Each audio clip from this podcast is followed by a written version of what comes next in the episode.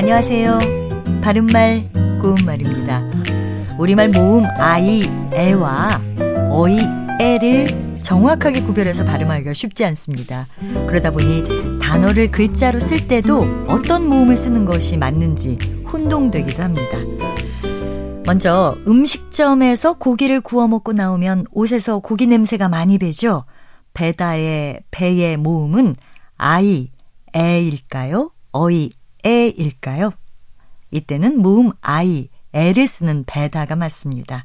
동사 배다에는 여러 가지 뜻이 있지만 이 경우에는 냄새가 스며들어 오래도록 남아 있다란 뜻으로 쓰인 것입니다.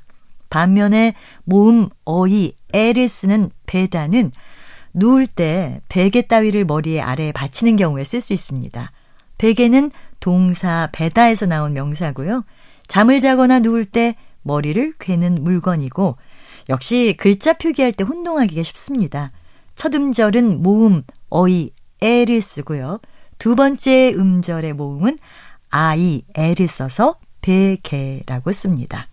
또 일정한 기준에 따라 사물의 값이나 등수 따위를 정하는 경우에 쓸 수 있는 동사는 모음 I, L을 쓰는 매기다가 맞고요. 점수를 매기다, 등급을 매기다 같이 쓸 수 있습니다. 모음 어이, L을 쓰는 동사 매기다는 많이 사용하는 표현은 아닌 것 같은데요.